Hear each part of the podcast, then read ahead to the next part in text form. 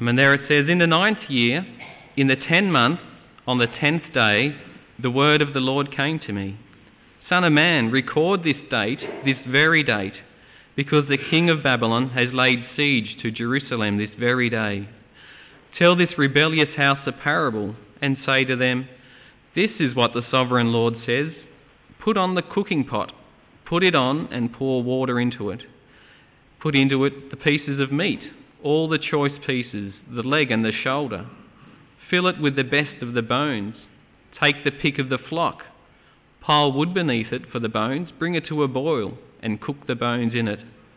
For this is what the sovereign Lord says Woe to the city of bloodshed, to, to the pot now encrusted, whose deposit will not go away. Empty it piece by piece, without casting lots for them. For the blood she shed is in her midst.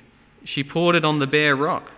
She did not pour it on the ground, where the dust would have covered it. To stir up wrath and take revenge, I put her blood on the bare rock, so that it would not be covered. Therefore, this is what the sovereign Lord says Woe to the city of bloodshed! I too will pile the wood high. So heap on the wood and kindle the fire. Cook the meat well, mixing it, mix in the spices, and let the bones be charred. Then set the empty pot on the coals till it becomes hot, and its copper glows, so its impurities may be melted and its deposit burned away. It has frustrated all efforts. Its heavy deposit has not been removed, not even by fire. Now your impurity is lewdness, because I tried to cleanse you, but you would not be cleansed from your impurity. You will not be clean again until my wrath against you has subsided. I, the Lord, have spoken. The time has come for me to act. I will not hold back. I will not have pity, nor will I relent. You will be judged according to your conduct and your actions, declares the sovereign Lord. The word of the Lord came to me Son of man, with one blow I am about to take away from you the delight of your eyes. Yet do not lament or weep or shed any tears. Groan quietly. Do not mourn for the dead Keep your turban fasted and your sandals on your feet. Do not cover the lower part of your face or eat the customary food of mourners. So I spoke to the people in the morning, and in the evening my wife died. The next morning I did as I had been commanded.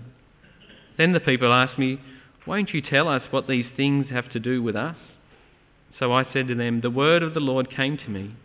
Say to the house of Israel, This is what the sovereign Lord says. I am about to desecrate my sanctuary, the stronghold in which you take pride, the delight of your eyes, the object of your affection. The sons and daughters you left behind will fall by the sword, and you will do as I have done. You will not cover the lower part of your face or eat the customary food of mourners. You will keep your turbans on your heads and your sandals on your feet. You will not mourn or weep, but will waste away because of your sins and groan among yourselves. Ezekiel will be a sign to you. You will do just as he has done. When this happens, you will know that I am the sovereign Lord. And you, Son of Man, on the day I take away their stronghold, their joy and glory, the delight of their eyes, their heart's desire, and their sons and daughters as well, on that day a fugitive will come to tell you the news. At that time your mouth will be opened, you will speak with him, and will no longer be silent. So you will be a sign to them and they will know that I am the Lord. Thanks, Carl.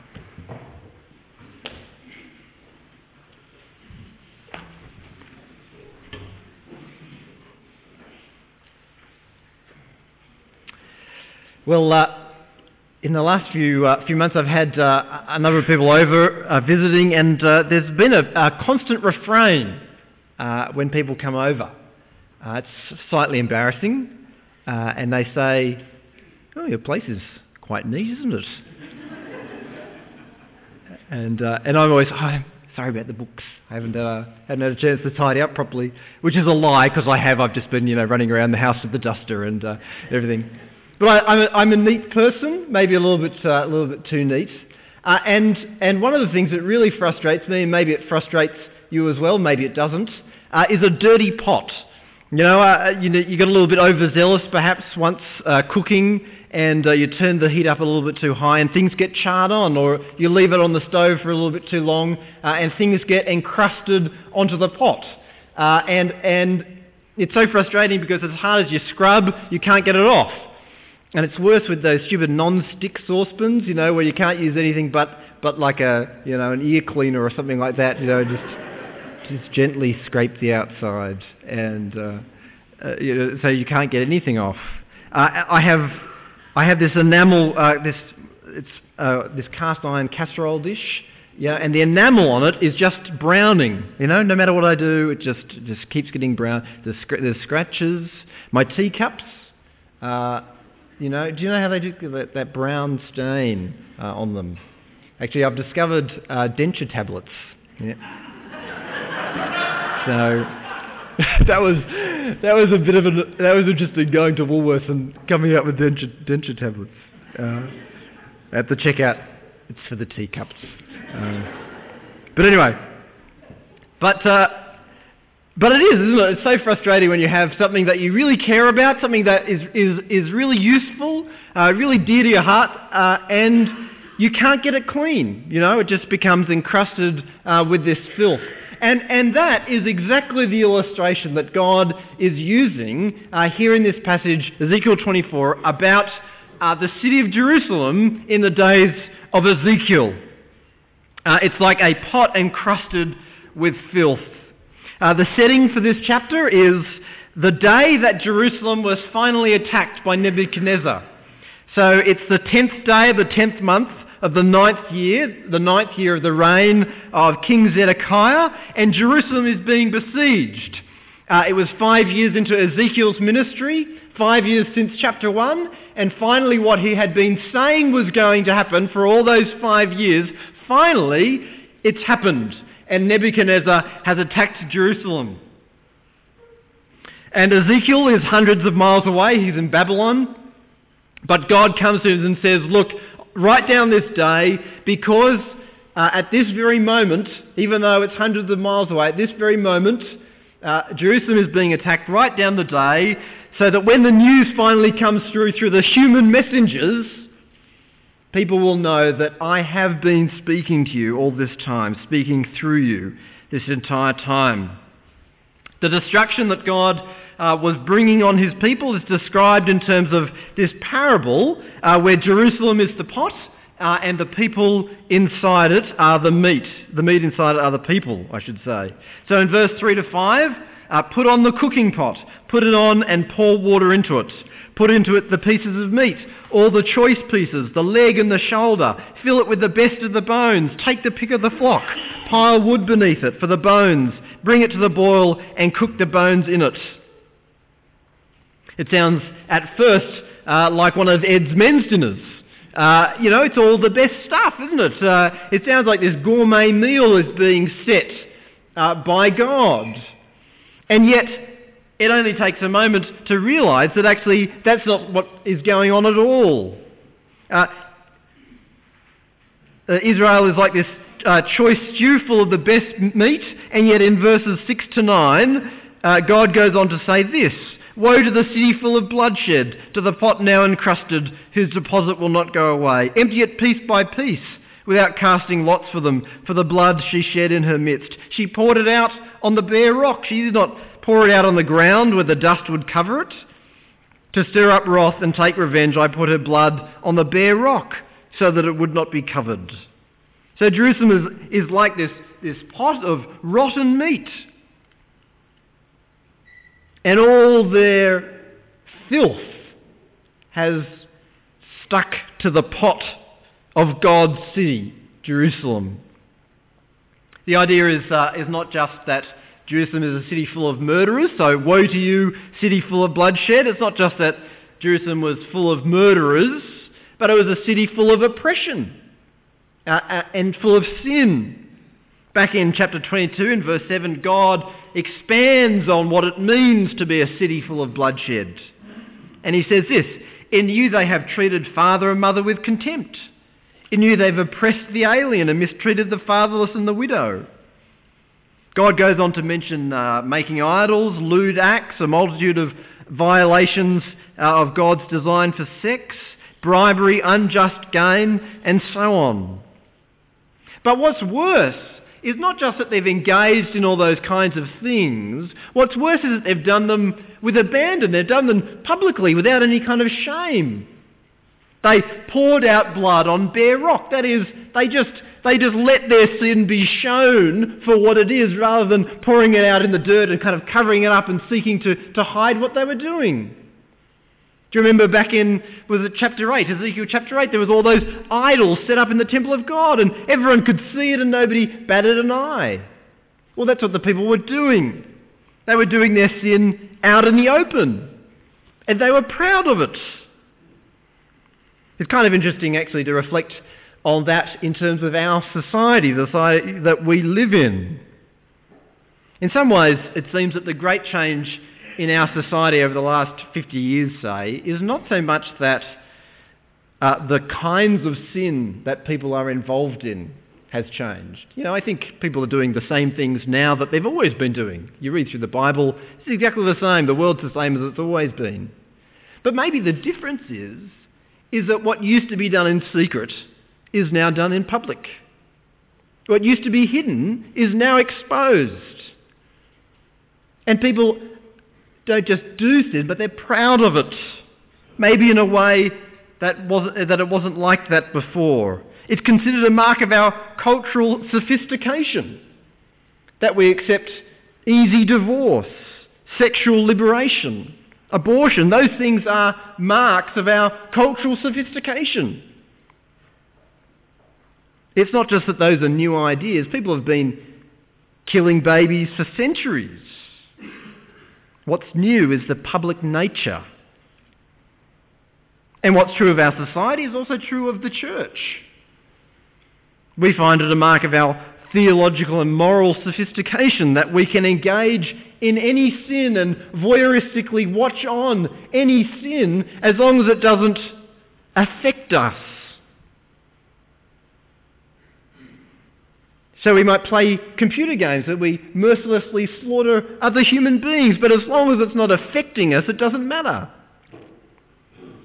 We can watch all kinds of immorality on television and derive our pleasure and our joy from watching people do all kinds of horrible things that God hates, but as long as it doesn't affect us, it doesn't matter.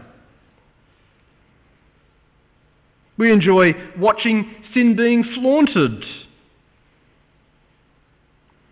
And the most shocking thing is not that we do that, but that we do it so openly. We denounce anyone who suggests that that's not true, that we should set our minds on what's pure and right and, go- and good. We pour out our bloodshed on the rocks for everyone to see. What's maybe even more interesting about the people uh, in Ezekiel's day is that it wasn't simply that they as people were unclean, but actually the city was unclean. So, because of their uncleanness, the city itself became unclean and encrusted with their filth. Their filth affected their world and their environment. There's a long history uh, in Israel of uncleanness being spread from people to things. So uh, in Leviticus, you might remember from Leviticus that uh, a unclean person, their uncleanness could be spread to their clothes. Uh, uncleanness could affect pots and jars. Uncleanness could affect houses. And uncleanness could even affect God's house, the temple. And in fact, on the Day of Atonement, the priest would enact a, a complicated ritual to, to symbolise the removal of uncleanness, not just from the people, but from the people's world as well. Why is that important? It's important because it reminds us that our sin not only affects us, our sin not only, uh, not only affects other people, but our sin affects our world, the world that God has created for us to live in. To see that, we only need to uh, suppose that every single human being in the world was taken out of it. Imagine if all of us, every human being, was taken out of the world. The effects of sin, the effects of sin would still be there.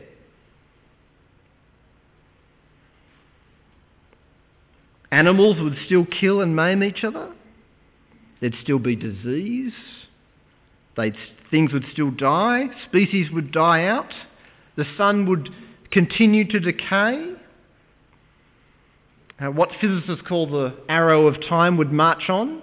I don't know if you've ever heard of entropy. Entropy is the, uh, it's something that physicists love to talk about. But it basically means that the world is becoming uh, a more and more disordered place in terms of energy, anyway, it's not important. But the point is that physicists have a, have a quantifier for the fact that the world is becoming less and less ordered. The arrow of time marches on because of our sin. Because we've defiled the world that God created for us to live in. You see, the pot encrusted with filth that God was talking about is not just Jerusalem and the people in it then, but the pot encrusted with filth is actually us in God's world now as well. God's good world has been defiled by us and our sinful humanity. So, what would the result of that be for those defiled people and those crusted on stains?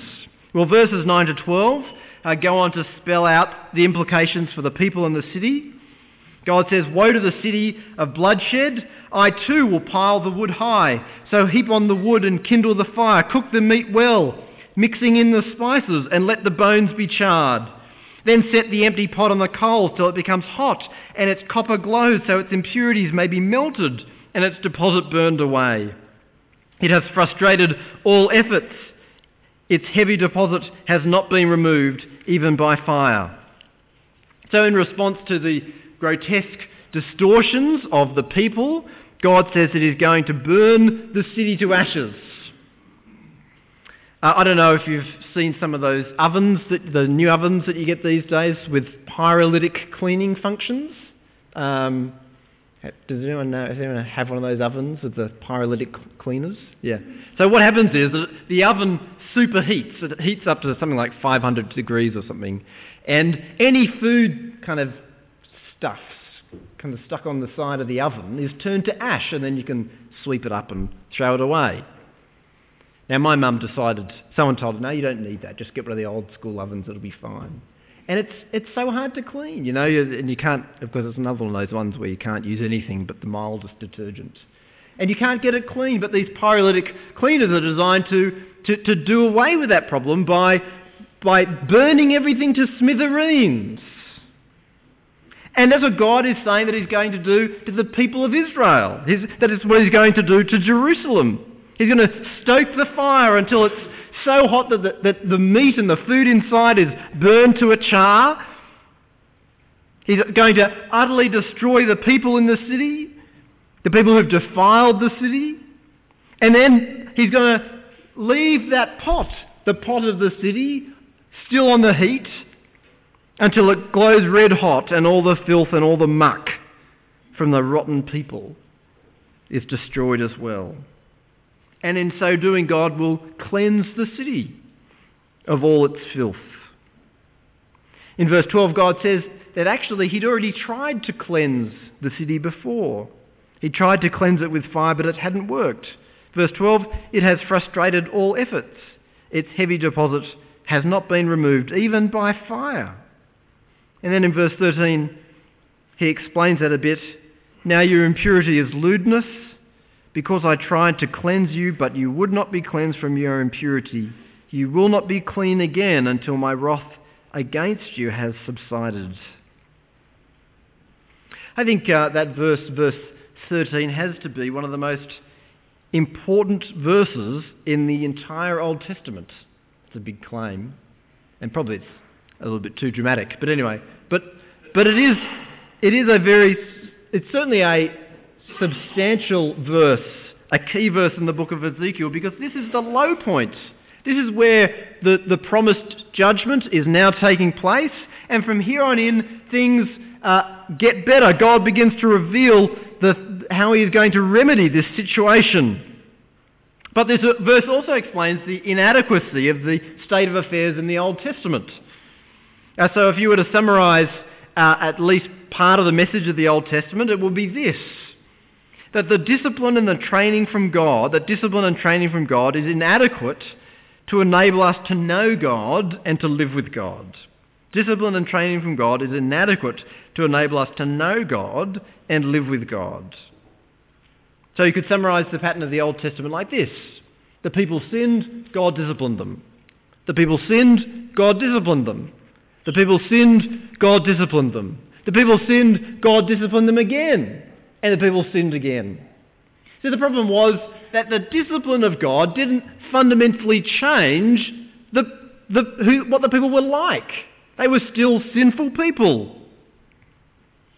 No amount of discipline that you or I can experience can ever change the kind of people that we are. So you might look at your life and marvel at the kinds of uh, changes that you've been able to make in your life. Uh, perhaps you used to struggle uh, with racism, but not anymore. Perhaps you experienced a, a very difficult time in your life, and that made you more understanding of other people, of other people who suffered. Fantastic. That's great. But it's inadequate as well. God says that's not enough. Because at the end of the day, you're still the same person, corrupted by the same kinds of sin. Those, those same sins are still buried deep inside your heart. No, we need more than discipline. We need to be made new creatures. You might say, but what about those places like in, uh, in Hebrews 12? In Hebrews 12, God says, endure discipline as training, endure, endure hardship as God's training. And that's true that God does discipline us to train us. But that's after we've been made new creations. The discipline of God can't change us from being old people to new people. Only the new creation work in Jesus Christ can do that. Discipline without new birth leads nowhere. God tried to cleanse the people. He tried to cleanse the Old Testament people even through harsh discipline. But it didn't make old people new. But secondly, God's saying something else here uh, as well. What God was saying to the people uh, also was that there can be no cleansing without propitiation. I hate to use that word again, but it's just such a useful word. It's an annoying large word which means make God favourable again, deal with God's wrath. There can be no cleansing without God's wrath being satisfied, God's justice being dealt with. God says, I would have cleansed you if it was possible, but it's not possible, and so I won't cleanse you again until my wrath against you has subsided. How is that wrath manifested in Ezekiel's day? It was manifested in exile and death. And more importantly, that wrath was manifested in the destruction of the temple, in the destruction of God's house, the house that He'd given as a gift to His people. The second half of, uh, of this chapter goes on to speak about that, how God's wrath is played out against the defiled city. So, verse 21 say to the house of Israel, This is what the sovereign Lord says. I am about to desecrate my sanctuary, the stronghold in which you take pride, the delight of your eyes, the object of your affection. The city and the people couldn't be cleansed. What's the only way to deal with it? To destroy it, to even destroy God's own city. Not just the delight of their eyes, but the delight of God's eyes as well. So the first two points then uh, really are that the vision uh, of our uh, are, are, that vision of our sinful corruption uh, and our corruption of God's world. That's the first thing, and the second thing is the impossibility of cleansing that without everything being utterly and totally destroyed. What I want to do now is to take a slightly different tack and to move to the Gospel of John. And what I want to try and show you is how in John's Gospel Jesus is cast as the solution to that impossible cleansing uh, in Ezekiel chapter 24. So travel with me to uh, the New Testament, to the fourth Gospel, to the Gospel of John. And I just want to do a flying overview of uh, a few chapters there.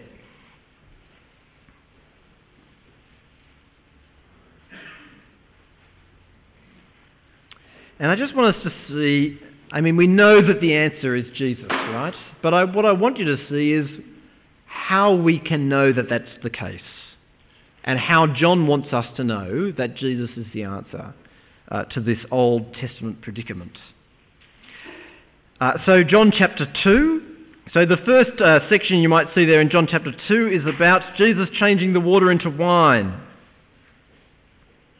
Uh, the water that he turns into wine comes from six stone jars. Those uh, stone jars, what were they used for? Verse 6 says they were for ceremonial washing. But Jesus turns their water into wine for, for a celebration.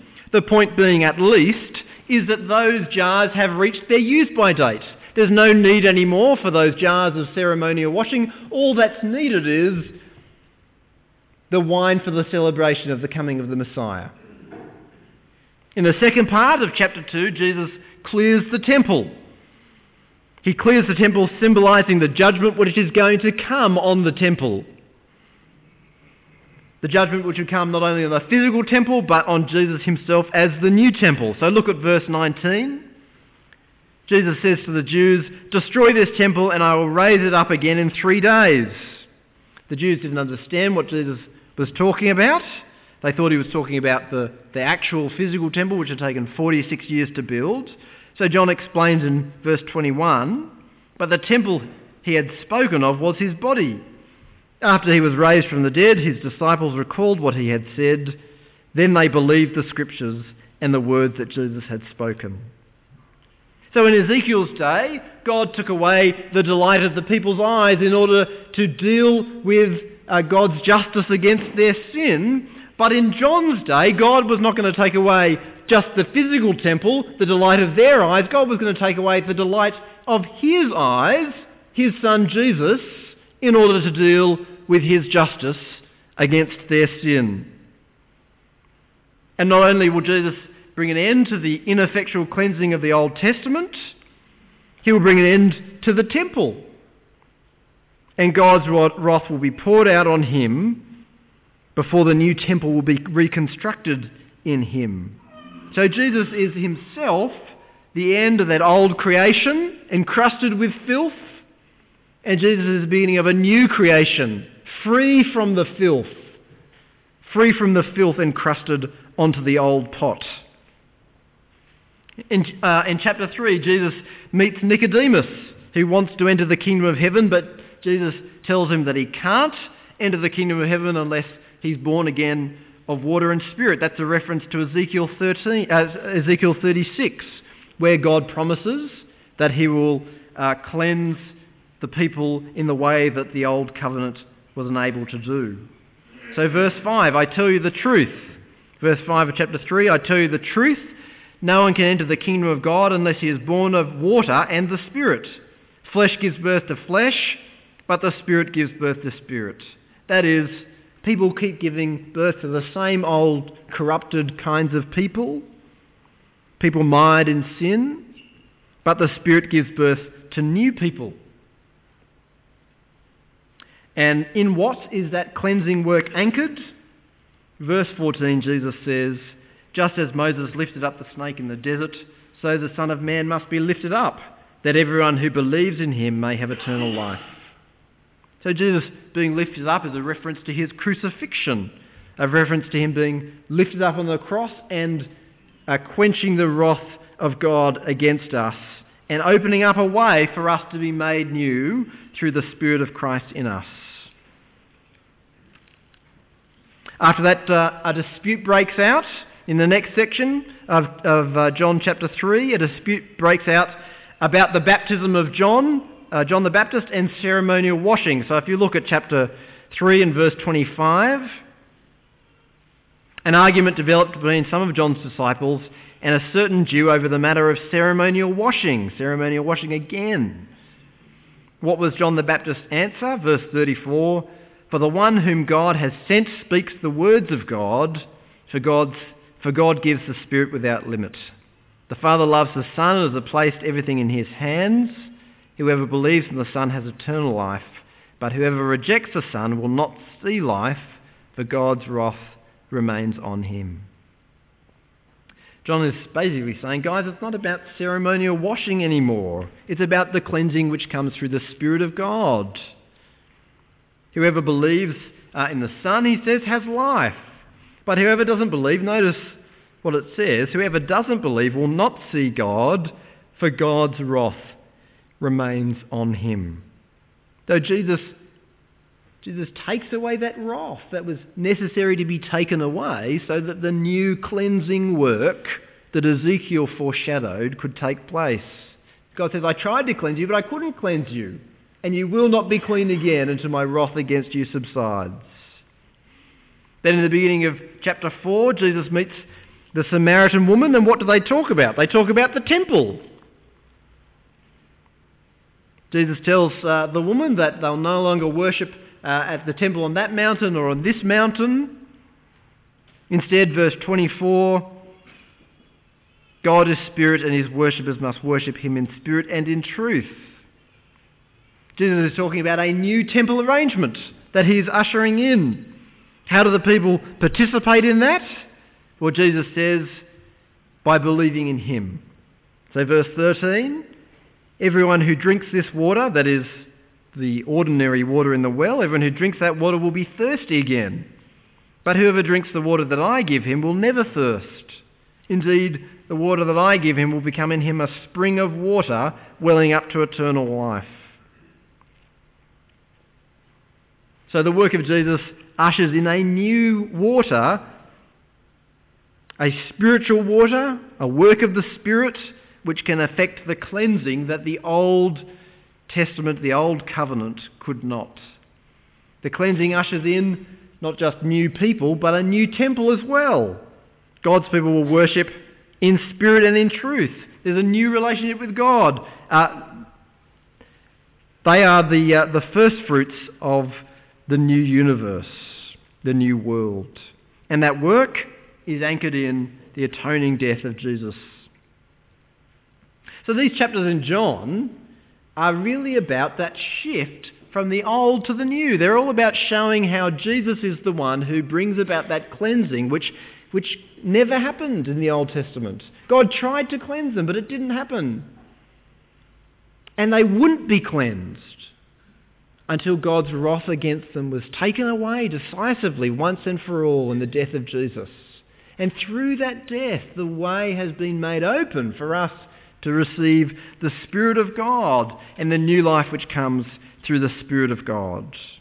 I tried to cleanse you, God says, but you would not be cleansed.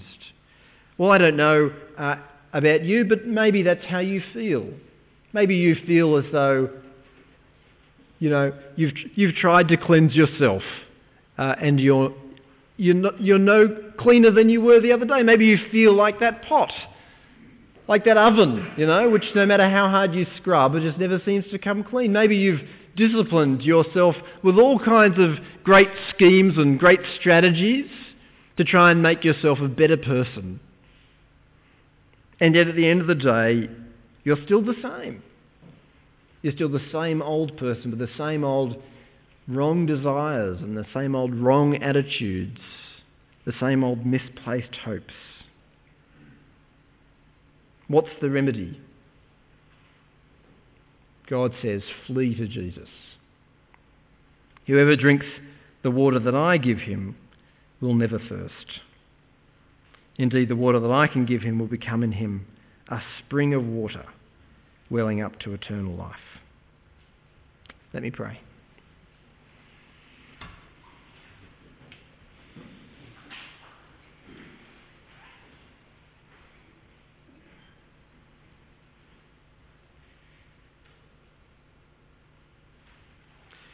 Dear Lord and Heavenly Father, uh, thank you for the reminder again this morning that